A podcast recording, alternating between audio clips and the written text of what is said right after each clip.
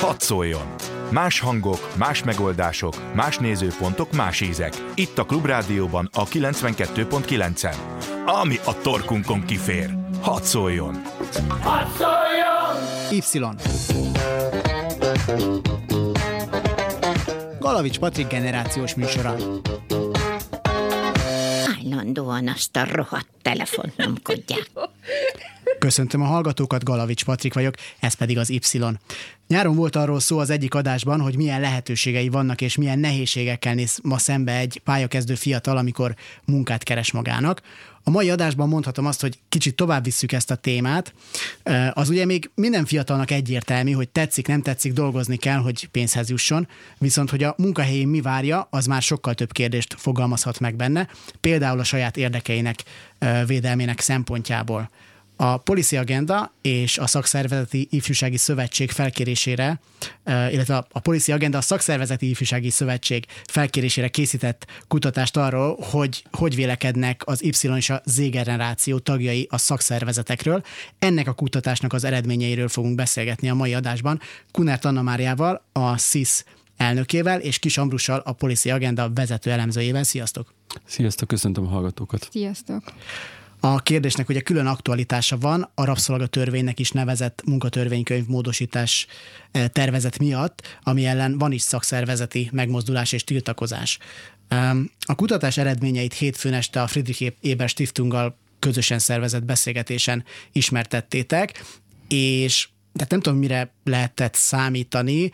Én arra számítottam, hogy az eredményekből az derül majd ki, hogy nem nagyon van fogalma egyáltalán a fiataloknak arról, hogy mi az, hogy szakszervezet, és ez nagyjából úgy alá is támasztotta ezt egy videó, amit ugye a Friedrich Eber Stiftung készített, amiben így az utca fiatalját kérdezték meg arról, hogy mi az a szakszervezet, azt eszik-e vagy isszák, és ott a megszólalóknak a többsége az tanúbizonyságot adott arról, hogy hát tényleg nem tudja, hogy eszik-e vagy isszák ezt, a, ezt, a, ezt az egész dolgot. És ugye hát ebből kiderül az is, hogy régen sokkal természetesebb volt, hogy valaki szakszervezeti tag legyen. Ma ez a trend nagyon visszaszorult, és a fiataloknak csak az 5%-a mondja magát a kutatás szerint valamilyen szakszervezet tagjának. Ugye ez nyilván egy komplex magyarázatot igényel, hogy miért alakult így, hogy most ennyire kevés fiatal szakszervezeti tag, és miért lettek népszerűtlenebbek a, a szakszervezetek, de azért nyilván ebben, ebben több fajta felelősség fogalmazódik meg. Egyrészt biztos van felelőssége maguknak a szakszervezeteknek, biztos van felelőssége a munkavállalóknak, és különösen a fiatal munkavállalóknak, van szüksége, vagy van felelőssége persze az államnak, a mindenkori törvényhozásnak is, és én azt gondolom, hogy először menjünk ezeken végig, ezeken a felelősségeken, hogy azt feltételezem, hogy a rendszerváltás óta lettek egyre népszerűtlenebbek a, a szakszervezetek, meg úgy ürültek ki folyamatosan, és úgy lett egyre kevesebb ö, tagjuk. Na de hát ebben kinek milyen felelőssége van? Kezdjük talán a munkáltatóknál maguknál. Ö, nekik milyen felelősségük van abban, hogy nincsenek nagyon szakszervezetek, kiürültek ezek, ö, ők nekik nyilván egy, egy munkáltatónak alapvetően jól is jöhet, hogyha nincsen szakszervezet, mert nincsen, aki különösebb pressziót gyakoroljon rá a, a munkavállalók részéről. Van, van ebben egy ilyen felelőssége a, a munkáltatóknak, hogy ők ezt folyamatosan valahogy mondjuk az államra presszionálták, hogy olyan törvényeket hozzon, folyamatosan szigorítsa a szakszervezeteknek a, a mozgásterét. Tehát van, van ebben egy ilyen, egy ilyen mozgás tulajdonképpen? Hát mi először a felelősséget keresnénk, azért a érdemes a helyzetet rögzíteni. Tehát ahogy mondtad, ugye 5% a fiataloknak, a 35 év alatti fiataloknak szakszereti tag, de azért ezt hozzá kell tenni, hogy azért 5% csak, mert sokan vannak, akik egyébként nem dolgoznak, hanem hát nyilvánvalóan tanulnak például. Ezért, a, hogy össze tudjuk hasonlítani az adatokat, azokat, azt a kört érdemes megnézni, akik dolgoznak, és azok között mennyi a szakszereti tagok száma, aránya, és ez 7%. És még mindig nem sok, de hogyha ahhoz képest nézzük, hogy egyébként a teljes magyar dolgozói társadalomnak 9%-a szakszereti tag, akkor már olyan nagyon nagy különbség a kettő között nincsen. Egyébként ez egy kicsit minket meg is lepett ebből a szempontból, mi rosszabb adatra számítottunk. Amit mondasz, és még mindig ne a felelősséget vegyük sorra, hanem még egy tételt emeljünk be. Ja, most arról beszélünk, hogy van 4,5 millió alkalmazott ebbe az országba, foglalkoztatott ebbe az országba. Körülbelül ebből olyan 700 ezer, 800 ezer, aki a közszférába dolgozik, őket vegyük le. A többiek elvileg a versenyszférába dolgoznak. De közben azt is látni kell, hogy valójában az 50 fő fölötti vállalkozás, vállalatoknál a foglalkoztatottnak a szám az 1,3 millió csak. Tehát itt az 1,3 millió aránylik ezzel a 4,5 millió foglalkoztatotthoz. Magyarán olyan munkahelyeken dolgoznak az emberek nagyon-nagyon nagy számban, ahol a szakszervezeteknek esélyük sincsen szerveződni, hiszen hát 50 főnél kisebb cégekről van szó, sőt, gyakran még ez ilyen négy e, főnél is kisebb vállalkozások, ilyen egyéni vállalkozós lét. Ott esélye sincs a szakszervezeteknek ebben a formában szerveződni. Tehát amikor a felelősöket keresünk, akkor azért azt is kell látni, hogy van itt egy olyan mező, hogy megváltozott alapvetően a munkavilága, a munkafogalma. Most már nem olyan egyértelmű, hogy akkor bemegyek a gyárba, ami egy több ezer fős foglalkoztató, és akkor ott van szakszervezet. Hogyha már megváltozott a munkavilága, tudta tartani a, tudták tartani a szakszervezetek a megváltozó munka körülményekkel, meg a megváltozó munkahelyekkel a, a lépést?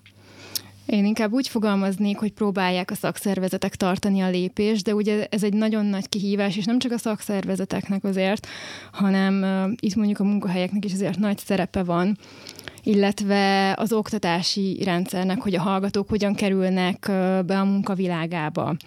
Tehát ez egy nagyon nagy kihívás, és és ez ugye elsősorban a digitalizációt szoktuk érteni az alatt, hogy megváltozott a munka világa és a munkahelyek, illetve a foglalkozások, és pont ezen a rendezvényen, ahol, ahol erről a kutatásról beszéltünk, pont ott hangzott el valaki szájából, hogy pontosan mi is az, hogy szakszervezet, tehát az, hogy szakma. Maga már ez alatt sem azt értjük, mint korábban, hiszen most már nagyon gyakori az, hogy átképzések vannak, és hogy, és hogy mondjuk a végzettségek is sokkal szélesebb perspektívában mozognak, mint mondjuk korábban, amikor valaki tényleg megtanult egy szakmát, és sok esetben akár élete végéig ugyanazt csinálta végig, és onnan ment nyugdíjba, de hogy ezt ugye most már nem mondhatjuk el. Ilyen szempontból vannak egyébként olyan munkahelyek, ahol egyszerűen nem az, hogy nem akarnak az emberek szakszervezetet alapítani, meg úgy gondolják, hogy ez nincsen az érdekvédelemnek erre szüksége, hanem egyszerűen nincsen rá szükség, meg, meg technikailag kivitelezhetetlen, leszámítva persze azokat, ahol 50-nél kevesebben dolgoznak, amit említettél is már. Vannak, ez egyértelműen vannak. Vannak a, például a kereskedelem területén is olyan bolthálózatok, ahol kifejezetten ellene van a munkáltató annak, hogy létrejöjjön szakszervezet, és persze ettől még jogilag meg lehetne csinálni, csak hát gondoljuk el azt az ellenséges környezetet, amiben fenyegetést, fenyegető üzeneteket küld a munkáltató, hogyha itt mertek szervezkedni, akkor ennek meg lesznek a következményei. És még lehet, hogy ezt jogilag nem is tudnám végigvinni, de azért sokan átgondolják, hogy akkor szabad -e ebbe az utcába belemenni. Hát akkor megelőzik tulajdonképpen a szakszervezeti szervezkedést azzal, hogy gyakorlatilag fenyegetőznek. Erre lenne jó a szakszervezet, most mondanám erre cinikusan, de hogy így van. Ugye az a kérdés, és ilyenkor mindig ez a, az alapkiinduló pont, elhiszi a munkavállaló, hogy őt meg tudják védeni. Ha nem hiszi el, akkor nem mer majd egy olyan utcába bemenni, amiről azt gondolja, hogy a végén pórul jár. Ha elhiszi, akkor hajlandó is lesz majd megszervezni magát. Tehát ez a kérdés, hogy a szakszervezetek ezt a hitet, ezt vissza tudják-e eh, hozni, mert azért az látszik, hogy azért a társadalomnak jelentős része jelenleg nem hisz a szakszervezetek védelmi képességébe. Anna Marit hisznek bennek, bennetek a fiatalok? Igen, hát ez, tehát hogy erre kétféle választ tudnék adni. Az egyik az az, hogyha nagyon ragaszkodnék a kutatásnak az eredményéhez, hogy azért mégiscsak 7% volt az, aki ugye szakszervezeti tagnak vallotta magát, és 93% aki nem, ami ugye elég ijesztő szám, viszont én nagyon fontos ezt elmondani, hogy, hogy amikor elkezdünk beszélgetni fiatalokkal arról, hogy szakszervezet és hogy mi is ez pontosan, akkor nagyon gyorsan megváltozik a véleményük, és amikor tényleg így látják azt, hogy ez miről szól pontosan, mi a tevékenységünk és az eredményeinkről is beszámolunk, akkor, akkor teljesen másképp kezdenek erre tekinteni.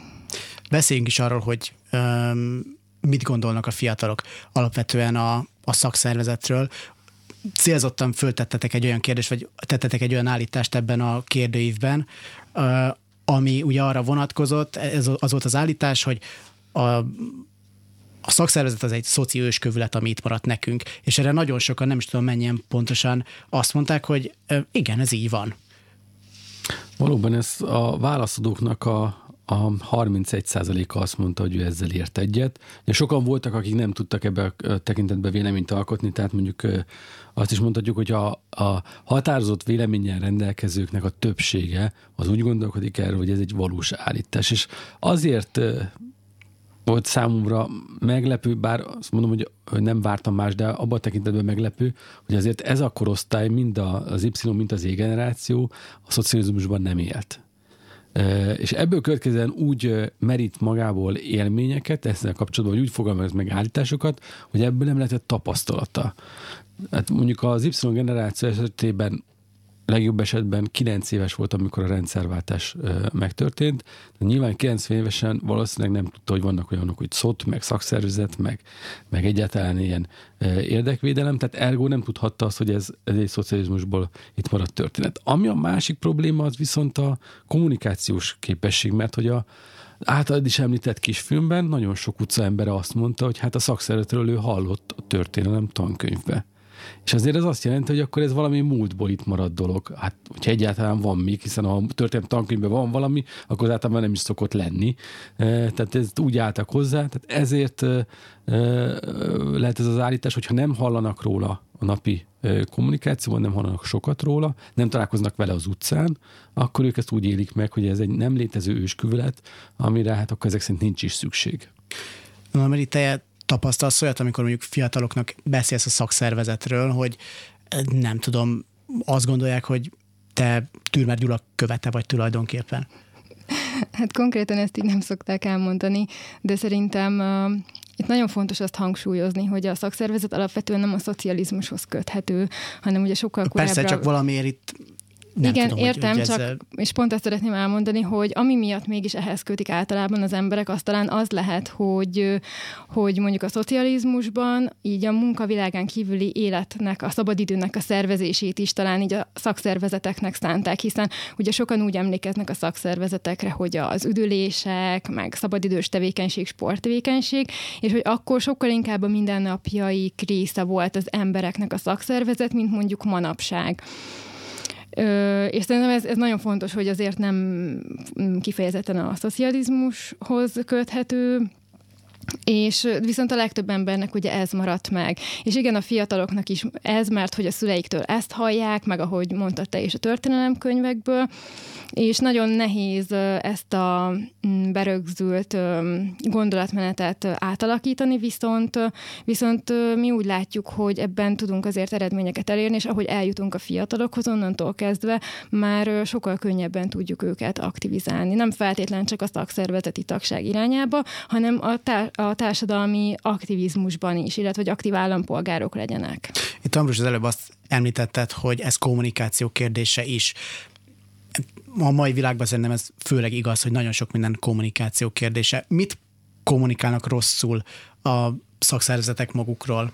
Szerintem jelenlét hiánya a probléma. Tehát az, hogy a, főleg ebbe a korosztályban az ő hírfogyasztási szokásuk az mondjuk a közösségi médiára tevődik. Érdemes megnézni, akár most a rádió hallgatóknak is, hogyha a rádió hallgatás mellett van egy kis idejük, hogy nézzék meg a, például a, a legnagyobb közösségi médiába a szakszervezeti tagoknak a, a rajongói táborát. Hát nem túl magasak, még a legjobban szervezett konfederáció esetében sem magas ez a, ez a szám. Tehát ebből következően akkor kevés ember tudnak elérni. A másik pedig, hogy önmagában ezzel a sajtóközlemények segítségével kommunikálok a világgal, ez egy idejét múlt kommunikációs eszköz. Sokkal rapidabb és azonnali, és néha radikális kommunikációra van szükség. Nem véletlen, hogy megugrik a szakszervezeteknek a támogatottság és elismertség, amikor például egy sztrájk helyzet van. Hát ilyen sikerként számolnak be róla például a kereskedelmi ágazatba, hogy ahol sikerült egy jó sztrájkot csinálni, és utána megállapodásra jutni, meg is ugrott azonnal a belépők embereknek a száma. Tehát mert volt egy aha élménye a társadalomnak, hogy ja, ez a szakszervezet, már értem, hogy miről szól a dolog, hát ez nekem tetszik. És azért ezt meg lehet nézni, hogy például egy Audi méretű gyárban Győrben, ahol 12 13 ezer dolgozó van, ott kb. 7 ezer tag. És ez a 7000 tag azért van ott, mert hogy elhitték arról a szakszervezetről, hogy ez egy élő valami működik, szervezi az életet, és érdekét is érvényesít, és beléptek. Egy hatalmas szervezettségi arány van. Hogyha ilyen arány lenne a, a dolgozói társadalomban, akkor az, arról lehetne beszélni most, hogy körülbelül egy millió szakszervezeti tag ö, ö, lenne. amíg után sikerül leporolni magatokról a vörös csillagos mázat, és a egy fiatal mondjuk, aki, akinek azelőtt fogalma nem volt arról, hogy mi az, hogy szakszervezet, és tényleg mondjuk ilyen tévhitbe jött, hogy ez, ez valami szoci dolog, és Kádár János meg Türmer Gyula, azután mit teszi számukra érdekessé, hogyha csatlakoznak?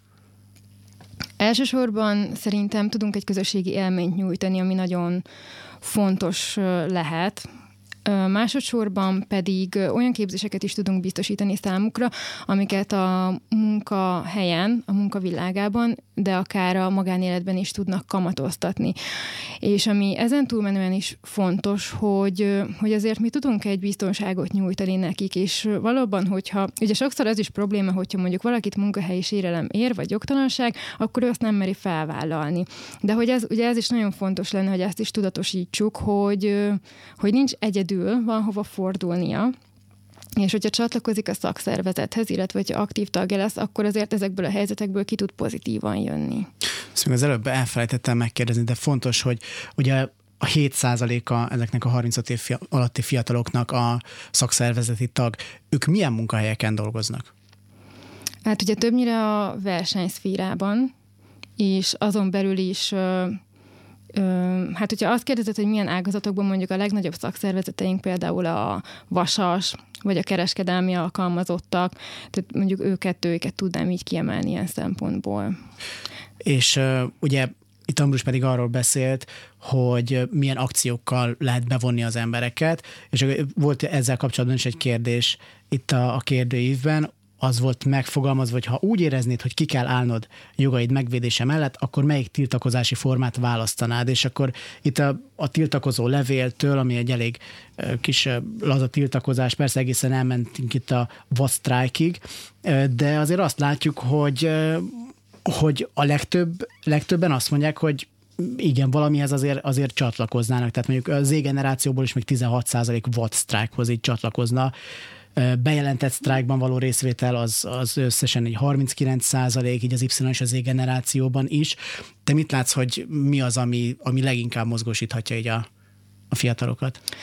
Ö, szerintem itt azt is fontos elmondani, hogy manapság a fiataloknak mm, nem csak az jelent részvételt, hogy konkrétan oda megy egy helyszínre és demonstrál, hanem, hanem hanem az, hogy például a közösségi, egy közösségi oldalon meg van hirdetve mondjuk egy esemény, akár egy demonstráció, és hogy ő mondjuk visszaigazolja, hogy ő ott lesz, szerintem sokszor már számára ez is egy részvételt jelent. Nyilván nem ugyanaz, mint amikor fizikailag is ott van a helyszínen, de hogy ezt nem szabad elvitatni, hogy, hogy ők azért kicsit másképpen tekintenek a jelenlétre. Tehát, hogy egy online jelenlét is számukra jelenlét, úgy, hogy akár ez nem jelent nekik elkötelezettséget, hogy mondjuk ő azt mondja, vagy azt igazolja vissza, hogy ott lesz. Egy Facebook élőzés elég.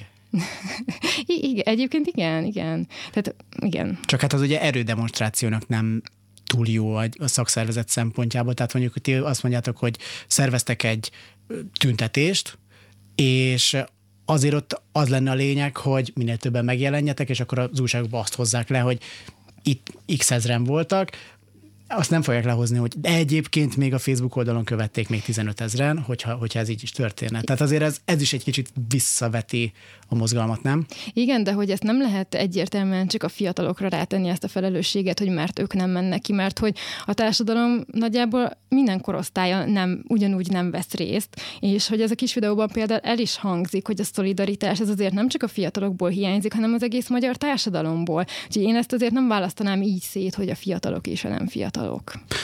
Igen, ezt szerintem a hajléktalan törvényen kapcsolatban így érzékeljük is. Ambrus? Igen, de azért azt hozzá kell tenni, hogy a megnézzük a nem munkavilágát érintő demonstrációkat az elmúlt időszakban, nem mondjuk ezeket a klasszikus politikai demonstrációkat, amelynek volt mindig egy ilyen közösségformáló része, általában a, a Blahán vagy az Asztórián csúcsosodott ki, és ott egy ilyen e, foglaljuk el a körutat című mozgalomba e, e, tevődött. Tehát amire ugye a, a kormány azt mondta, hogy hát ezek a radikális fiatalok itt szétszedik a város, miközben valójában itt egy ilyen, ilyen cool élmény volt ez a fiatalok számára, hogy tök jó volt, valamit csináltunk, annál azért többet, mint hogy kimentünk és meghallgattunk beszédeket, mert azért az valljuk be nem túl izgalmas általában, meg a vonulgatás sem feltétlenül annyira izgalmas, de hogy valami történt, valami radikálisabb, és ezt mutatják egyébként a számuk is. Tehát, hogyha megnézzük, hogy az, hogy a, mondjuk egy tiltakozó levelet aláírjanak valami ellen, a fiatalok arra csak 26%-a válaszolta azt.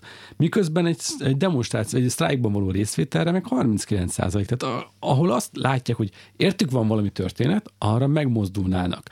Nyilván ezért ezt hozzá kell tenni, hogy azt mondani egy kérdező biztosnak, hogy igen, akár sztrájkolnék is, az nem azt jelenti, hogy valóban másnap kimenne és sztrájkolna is. Tehát azért ez nagyon óvatosan kell ebbe a történetbe bánni. Nem azt akarom mondani, hogy a magyar fiatalságnak a jelentős része az hajlandó lenne megállítani az országot, csak azt akarom mondani, hogy az alaphangulat akár megteremthető, csak ehhez másfajta eszközök kellenek, és hát valóban az online jelenlét az nem túl demonstratív, de hát lehet, hogy valami ezt kell ötvözni azzal, hogy, hogy hogyan lehet akkor minél nagyobb létszámot megmutatni. Az utóbbi évtizedekben egyébként látva azt, hogy csökkent mondjuk a szakszervezeteknek a, a, tag, tagságának a száma, az, hogy megváltoznak a munkahelyek, ehhez kellett volna valamilyen módon változnia a szakszervezeteknek is, mármint például a céljaiknak?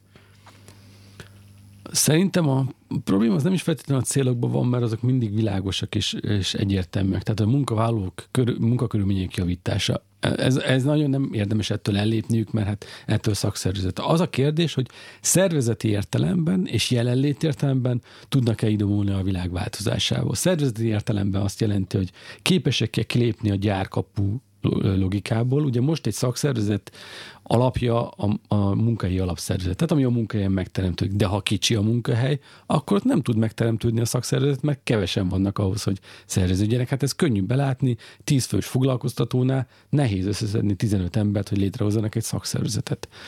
Ezért meg kell teremteni azokat a szervezeti formákat, amelyek lehet, hogy csak ilyen laza kapcsolódások, de amihez hozzá lehet menni. A másik, meg állandóan hangsúlyozni kell ezt a jelenlétet. Tehát a, a médiában való jelenlét nélkül nem fog látszani a szakszervezeti mozgalom, és anélkül, hogy a, a szakszervezeti fiatalok és kimennének az online médiába erősebben és nagyobb létszámba, anélkül nem fog látszani ez az egész történet. Hogy álltak a médiával, Anna Mari? Mire gondolsz konkrétan? Arra, hogy ti például keresitek-e a lehetőségét annak, hogy megszólaltassanak titeket, illetve, hogy maguk a médiák mennyire keresnek a, a, nem, nem feltétlenül csak a SZISZT, hanem úgy általában a szakszervezeteket. Igen, hát nekünk igazából az elmúlt két évben az volt a legfontosabb célunk, hogy mivel azt láttuk, hogy nem nagyon tudjuk aktivizálni a tagjainkat, és nagyon kevés az aktív szakszervezeti tagunk, ezért arra gondoltunk, hogy jó, akkor egy kicsit tegyük félre a politikai szerepvállalást, és helyezzünk nagyobb hangsúlyt a szervezetépítésre, illetve hogy hogyan tudjuk jobban bevonni a már meglévő tagjainkat. Tehát nem kifejezetten tagszervezéssel foglalkoztunk, hanem, hanem azokkal a fiatalokkal, akik már szakszervezeti tagok, akkor próbáljuk megtalálni őket, akik mondjuk érdeklődnek is abba az irányba, hogy akkor egy kicsit aktívabbak legyenek. És erre mi kitalált csináltunk, egyébként nem, nem csak a Szakszervezeti Ifjúsági Szövetség, hanem a Magyar Szakszervezeti Szövetség ifjúsági tagozata, egy két éves programot, aminek, ahogy említettem az előbb, ez volt a célja, hogy megtaláljuk a, az aktivitásra hajlamos fiatalokat, és illetve a jelenlegi vezetőinket is uh, tovább tudjuk képezni. És uh, egyébként ez nagyon érdekes, hogy pont nem kerestük egyébként a médiának, a, a, hogy a médiában megjelenjünk, viszont uh, ezzel a kutatással és ennek az előzményével, ami egy nem reprezentatív kutatás volt, egyébként mégis sikerült bekerülnünk. Nem hiába vagytok itt. Igen. E, innen fogjuk egyébként folytatni majd, mert Véna Gyöngyi közben beviharzott a stúdióba, és már nagyon mondaná a híreket, de Kis Ambrusa és Kunert Anna Máriával a hírek meghallgatása után innen folytatjuk. Y. Galavics Patrik generációs műsora. Köszöntöm a hallgatókat ismét. Kunert Anna Máriával és Kis Ambrussal ülünk itt a stúdióban, és a fiatalok és a szakszervezetek kapcsolatáról beszélgetünk. Ott hagytuk abban, hogy mi a média szerepe, és hogy milyen képet próbál magának kialakítani a szakszervezet a médiában. Fontos talán, és ez a hétfői beszélgetésen is szóba került, hogy a szakszervezetnek talán a közösségi szerepüket kéne megerősíteni, illetve ezt a képet erősíteni magukról, tekintve, hogy a fiatalokról most azt mondják, hogy ők valamilyen közösséget keresnek maguknak, meg identitást keresnek maguknak. Ezt én azt gondolom egyébként, hogy egy kicsit túl van mindig dimenzionálva, mert az ember általában identitást keres magának, meg az ember valamilyen csoporthoz szeretne tartozni, de az tény és való, hogy ezt a csoporthoz való tartozást a munkahelyen belül kiválóan meg tudja jeleníteni egy szakszervezet. Ezt sikerül kommunikálnatok, meg tényleg ez az, ami, amivel be tudjátok vonzani a, a fiatalokat, hogyha arról van szó? Igen, itt nagyon jó, hogy mondtad, hogy így a munkahelyen belül, tehát hogy mit nevezünk munkahelynek már így itt említettük a digitalizációt és a munkavilágának az átalakulását, hogy ma már egy munkahely nem csak azt jelenti, hogy valaki bemegy reggel az irodába akár, és 84-ig dolgozik, hanem sok esetben már az is megvalósítható, hogy otthonról vagy akár egy kávézóból dolgozik, és ez azért jelentősen megváltoztatja a munkahelynek a fogalmát, illetve hogy akkor milyen közösséghez tartozik valaki. És hogy a kutatásból is kiderült, hogy, hogy az a sztereotípia, ami szerint a fiatalok individualisták, azért ez erősen jelen van, és ez nem csak sztereotípia, hanem valóban így is gondolják. Tehát, hogy alapvetően szerintem azt kell megfogalmazni, mit, mit nevezünk munkahelynek. Hogyha már individualisták a fiatalok, akkor, és ez persze már a szakszervezetnek a funkcióját is felveti, mint kérdést, hogy a közösségi érdekvédelem mellett föl kell húzni talán a, az egyéni érdekvédelmet is, tehát mondjuk azt is lehet hangsúlyozni, hogy igen, itt nem csak arról van szó, hogy nekünk le, lehet egy kollektív bérmegállapodásunk a céggel, hanem hogyha téged valamit sérelem ér a vezetőség részéről, akkor mi ott leszünk melletted. Igen, ugye azt mondta Anna Mária, hogy a fiatalok individualisták, és te is ezt mondod. Most nagyjából azt mondom, az adatokkal nagyon nem tudom cáfolni, csak inkább egy kicsit nézzünk a mélyére a történetnek, és hogyha a hallgatók követnek, akkor... Bocs, én egyébként is... azt mondtam, hogy egy kicsit ez túl van szerintem dimenzionálva. E, igen, de tehát, hogy, hogy egy kicsit a, a, nézzünk magunkba, és, és nézzük meg, hogy akkor valóban e, milyen Rambó típusúak vagyunk-e. E, tehát ez, ez az én harcom, majd én megküzdök a történetben. Azt kérdeztük a fiataloktól, hogy, hogy ha gondja van a munkahelyén, akkor ki tudja legjobban a saját problémáit, jogait megvédeni. És hát az 55% azt mondta a fiataloknak, hogy a saját jogaimat azt én tudom a legjobban megvédeni, és 31% mondta azt, hogy hát a jogaimat azt csak a közösség által tudom hatékonyan megvédeni. A, nagyon sokan voltak ugye ebben a tekintetben, akik nem tudtak választ adni vagy nem akartak. De hogyha megnézzük, hogy ahol van valódi közösség, ott mi, hogyan gondolkoznak, a, tehát, hogyha van munkahelyén szakszervezet, akkor ő ezt hogyan gondolkozik, akkor egy kicsit már megváltozik a világ. Már sokkal kevesebben gondolják azt, hogy ők Rambó típusúak, és majd ő harc, az én harcom, én problémám, majd ezen az elven megoldják a dolgot. És sokkal többen gondolják azt, ahol van szakszervezet, még hogyha nem is tagjai annak, hogy hát ezt közösségben hatékonyabban lehet megvédeni. És Tehát a, mondjuk az én egyéni problémámat is. Arról van szó. Tehát ugye mindenki az egyén szempontjából a saját problémája a legnagyobb, tehát az egyéni problémáról gondolkodik. És azt gondolom, hogy a, az élet más területére is kikacsintunk, akkor mindenhol azt látjuk, hogy ha nem látunk magunk előtt valódi közösségi élményt, nem találkozunk valódi közösséggel, akkor hajlamosabbak vagyunk azt mondani, hogy hát magunkra maradtunk ebbe a világba, ezt nekünk kell megoldani. Most gondoljunk akár nyugdíjasokra, gondoljunk akár a, a kisgyerekes anyukákra, akik úgy élik, hogy őket nem szervezik meg senki, nem segít nekik senki, ezt nekik kell ezt megoldani, ezt a problémát. De abban a pillanatban, hogyha valódi közösséggel találkozunk, abban a pillanatban megváltozik a gondolkodásunk, és már is nem vagyunk annyira individualisták, hanem hajlamosak, és szerencsére hajlamosak vagyunk arra, hogy a közösségbe fektessük a bizalmunkat, és így valóban erősebbek is vagyunk. És ilyen szempontból a szakszervezetek egyébként sikeresen kommunikálnak magukról magán a munkahelyen a népszavában nyilatkoztad, vagy írtad, talán pont most május 1 hogy Magyarországon a szolgáltató szakszervezeti modell az, ami uralkodó, ami ugye azt jelenti, hogy valamilyen juttatást is kapnak a szakszervezeti tagok. Viszont ugye onnantól kezdve, hogy valakinek megígérik azt, hogy nem tudom, neked van egy kis fizetés kiegészítésed, hogyha még szakszervezeti tag, tag is vagy, akkor, akkor nehezebb rávenni majd, hogyha hiába szakszervezeti tag, attól még az nem jelenti azt, hogy valóban megmozdul valami, valami miatt, hogyha, hogyha azt úgy is kérik a, a tagok, meg, meg úgy néz ki, hogy van ügy, amiért ki lehet állni. Tehát ez tényleg ilyen probléma? Ilyen szempontból? Egy pillanatra visszakapcsolódnék még az előző gondolatmenethez, mert itt elég sok minden eszembe jutott, és, és hogy azért azt fontosnak tartanám kihangsúlyozni, hogy, hogy itt a, az individualizmus és hogy azok a munkavállalók, akik nem feltétlenül egy közösségben dolgoznak a mindennapokban, hogy, hogy a szakszervezeteknek, tehát hogy itt azért nekik is meg kell teremteni szerintem egy olyan platformot, ahova ezek a munkavállalók be tudnak kapcsolódni, mert ugye mm, mondhatjuk azt, hogy, vagyis azt szoktuk mondani, hogy ugye a digitalizáció is, hogy mennyire megváltoztatja a munkahelyeket, ami egyébként teljesen igaz is, de hogy, hogy én olyat is szoktam hallani, hogy ez ellen harcolni kell, és hogy és Mármint a digitalizáció ellen? Hát igen, hogy valamilyen mértékben, hogy ezt, ezt tehát inkább úgy mondom, hogy az én véleményem az, hogy ezzel nem lehet harcolni, és hogy, és hogy ez, ez a folyamat ez akkor is bekövetkezik, ha akarjuk, ha nem. És hogy itt, ahogy te is mondtad, a szakszervezeteknek kell felvenni a versenyt, és hogy azt a platformot megteremteni, ahova be tudnak kapcsolódni azok is, akik nem egy közösségben dolgoznak minden nap. Ez ugye egy kihívás, ez még azért nem mondanám, hogy megvalósult. És akkor a másik kérdésedre a válasz pedig, hogy igen, én ezt, én ezt egy nagy problémának látom, hogy hogy mind a mellett, hogy erre van igény a tagok részéről, hogy kap, kapjanak kedvezményeket és kapjanak jutatásokat is a szakszervezetekről, szakszervezetektől, azért...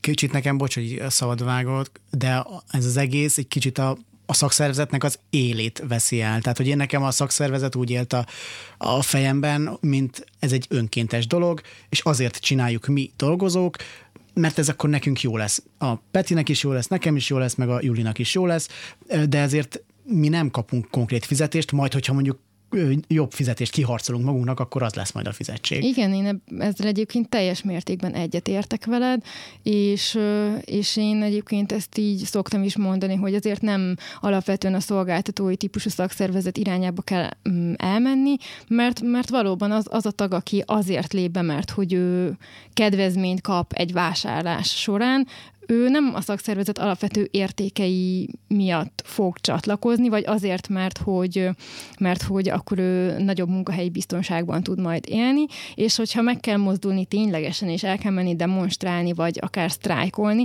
akkor nem feltétlenül fognak megmozdulni, mert ő nem ezért csatlakozott. Miért mentünk el mégis ebbe az irányba, Ambrus, hogy inkább ö, szolgáltató szakszervezeti modell van Magyarországon? Miatt még itt a hallgatóban kialakul egy téves kép, azért tisztázunk. Tehát nem arról van szó, hogy ha belép valaki a szakszervezetbe, akkor ő fizetés kiegészítést kap. Itt arról van szó, hogyha némely szakszervezetek ilyen tagkártya kedvezmény címén mondjuk valamelyik áruházba, akkor 5%-os kedvezményt kap, amit egyébként az áruház ajánl fel, tehát nem a szakszervezet, tehát itt nem egyfajta visszaosztásról van szó a tagdíjakból. A, azok a szakszervezeti vezetők, akik pedig úgynevezett függetlenített vezetők, tehát ők, akik a érdemi szervezői munkát végzik a munkahelyen, ők is kapnak fizetést valóban, de hát ők nekik ez a munkájuk. Tehát itt most tényleg nem arról van szó, hogy úgy vásárolják a szakszervezeti tagokat, a, hogy akkor majd plusz pénzt kapsz azért, hogyha belépsz, hanem ez, ez egyfajta ilyen közösség, ami valami fajta kedvezményeket kiharcol. A, miért szolgáltató?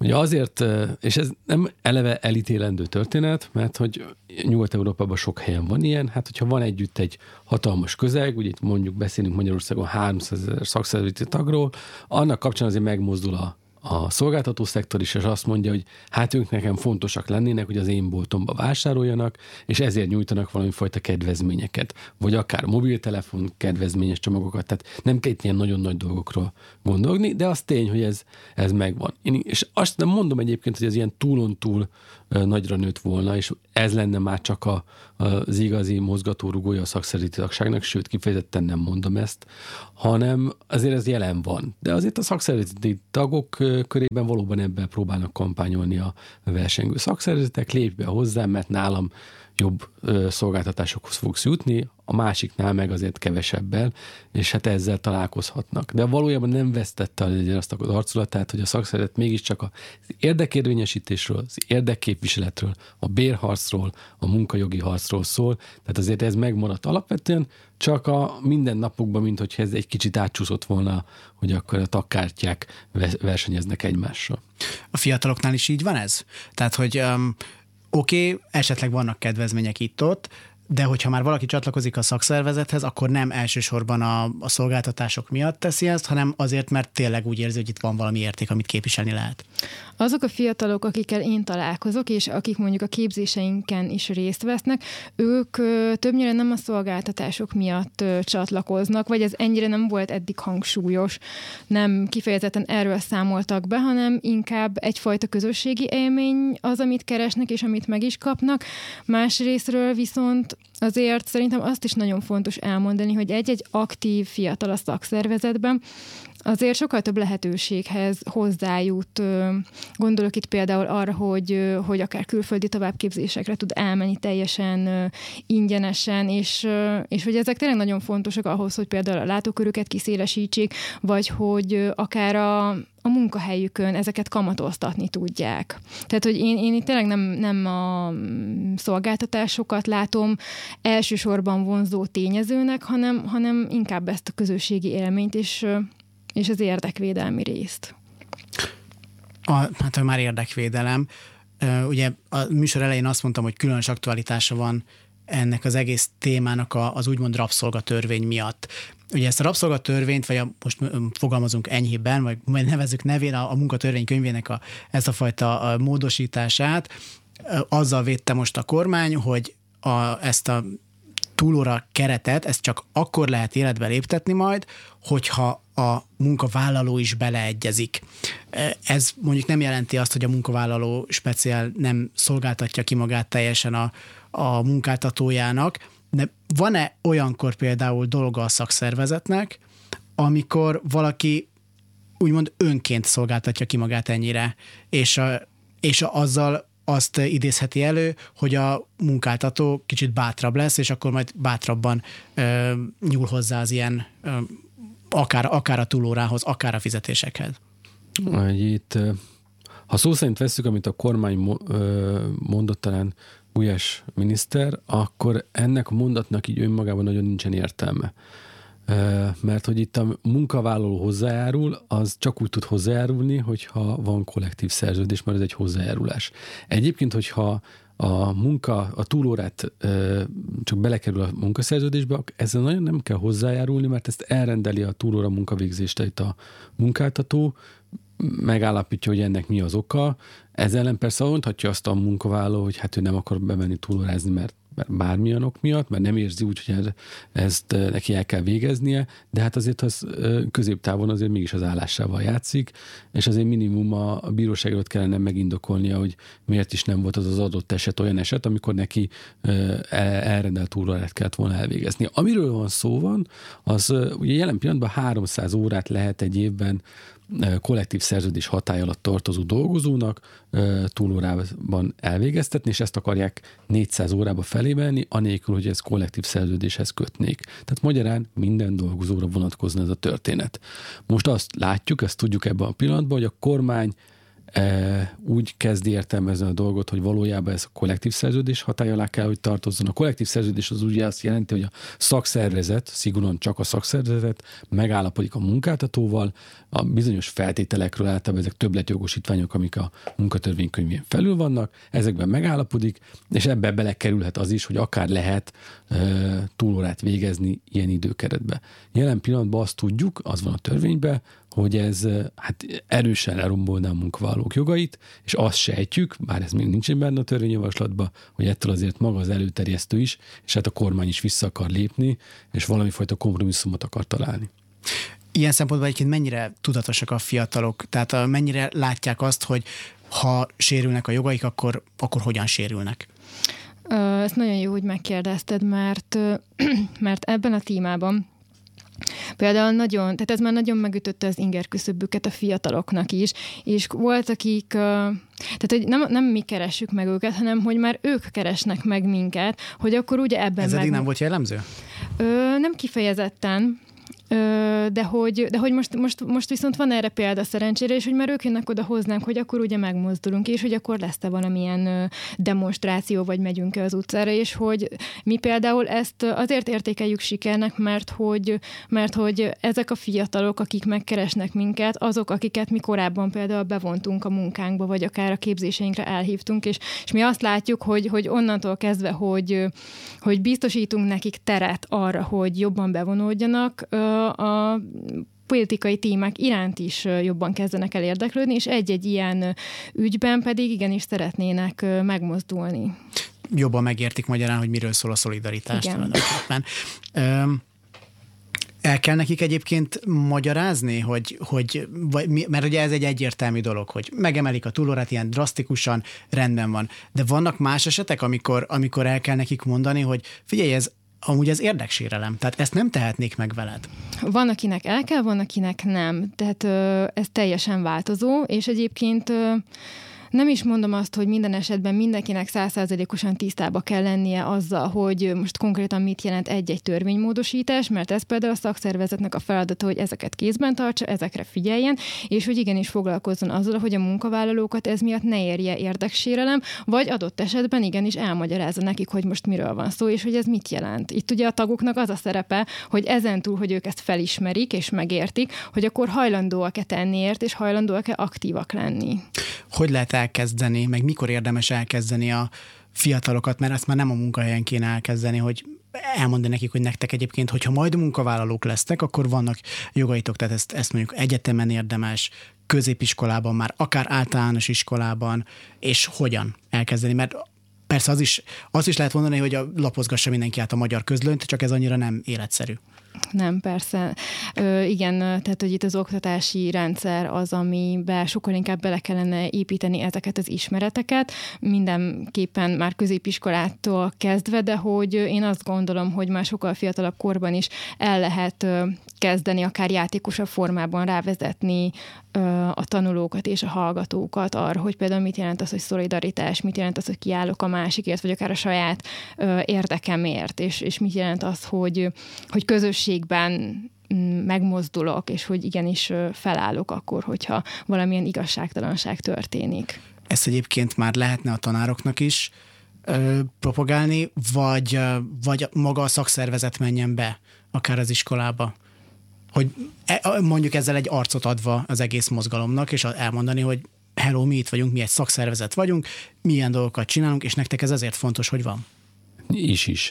Szóval nyilván a tanár az, aki a napi közegben ott van a, a gyerekekkel, tehát ő egy hiteles véleményformáló, hogy így és ilyen közkeletű szóval éljek, de az is jó persze, hogyha amikor arról beszélnek, hogy vannak különböző foglalkozások, és behívnak apukákat, hogy mondják el, hogy akkor milyen a mérnök és milyen az ügyvéd, akkor néha megjelenhetne egy szakszervezet is, aki azt mondja, hogy hát ez ugye nem foglalkozás, de mindegyiket érinti, ugyanúgy érinti az ügyvédet is, a mérnököt is, és egyébként a tanárt is. De azért azt ne felejtsük már el, hogy közben azért a gyerekek nem vakok, tehát látják, hogy a saját tanáraik sem mozdulnak meg és állnak ki az érdekeik mellett. És ők is azért olvasnak híreket, és látják, a, hogy mi zajlik az országban, és akkor a, amikor azt, arról kezdene el neki a tanár beszélni, hogy egyébként állj ki a jogaid mellé, akkor ez eléggé hiteltelen lenne sok tanártól, hiszen azt látjuk, hogy ők sem állnak ki a jogaik mellett, ők is inkább tartanak a szakszervezettől, és ők sem lépnek be a szakszervezetbe. Tehát innentől kezdve nem túl jó véleményvezérek ebben a tekintetben. Ezen a hétfői beszélgetésen uh, volt egy jó tanács, amit kaptatok, uh, Anna Mari, mégpedig az már így a, nem csak a SZISZ, hanem úgy általában a szakszervezeti mozgalom, mégpedig az volt, ezt Podobni István mondta egyébként, akivel közös az alma materünk, uh, és azt mondta, hogy legyetek szexik. Hát hogyan tudtok szexik lenni, hogy minél több fiatal csatlakozzon hozzátok? Ezen gondolkodtál-e hétfő óta? Ezen így konkrétan nem, de egyébként számomra már ez a kifejezés is, hogy legyen a szakszervezet szexi, mert én már ebben is azt érzem, hogy egy kicsit ilyen idejét múlt, mert ezt már nagyon régóta mondjuk egyébként. Szerintem egyszerűen csak lépést kellene tartanunk a változásokkal, ami még a szakszervezetek részéről nem valósult meg teljesen, viszont azért én már látom a változást, és szerencsére vannak pozitív példák is, és a mi tevékenységünk is, már mint az ifjúsági tagozat, illetve a szakszervezeti ifjúsági szövetségnek a tevékenysége is úgy gondolom, úgy gondolom, hogy eléggé előremutató, de persze vannak még terveink a jövőre vonatkozóan. Hát akkor előre a szexi szakszervezetekért. Kunert Anna Máriával és Kisambrussal beszélgettem. Köszönöm, hogy itt voltatok. Köszönjük a meghívást. Köszönjük. Az adás elkészültét Árva Brigi segítette, a technikus Kemény Dani volt. Az Y Facebook oldalán hamarosan ez a beszélgetés is elérhető lesz, az összes korábbival együtt. Kövessék a műsort a közösségi médiában is. A figyelmüket megköszönve és további tartalmas rádiózást kívánva búcsúzik a műsorvezető Galavics Patrik a viszonthallásra. Yeah, yeah, yeah, yeah. Uh-huh, uh-huh. Yo. Hey, kezdem újít, nem lehet itt gáz dolgomat elvégzem, aztán jöhet a nyár. Meglátom a kékeget, leteszem a flexemet, felveszem a stekszemet, aztán jöhet a nyár. Felkelek, nem megyek, előveszem a mopedet, újra süvít a szél, terem itt a bér. Vagyok a vízparton, elkészült a hotdogon, ketchup, majonéz, lackó harapjár.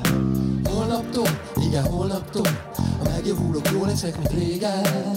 Holnaptól, de csak holnaptól, már nem tudok, mert másba vagyok éppen. Holnaptól, igen holnaptól, ha megjavulok, ki leszem a részem. Holnap szól, ma még ne hívjál, megborultam, nem vagyok még készen.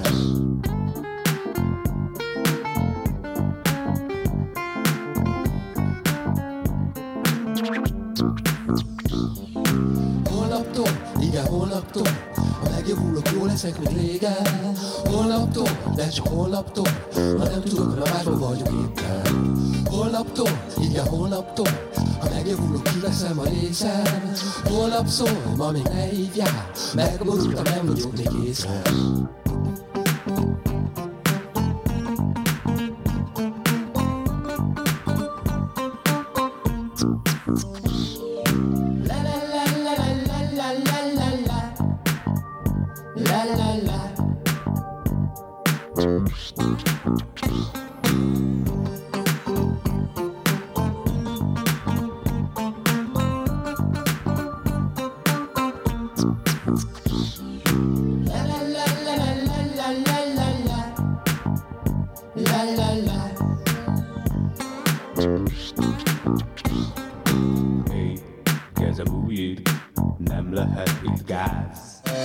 Y. Galavics Patrik generációs műsora. Állandóan azt a rohadt telefont nyomkodják.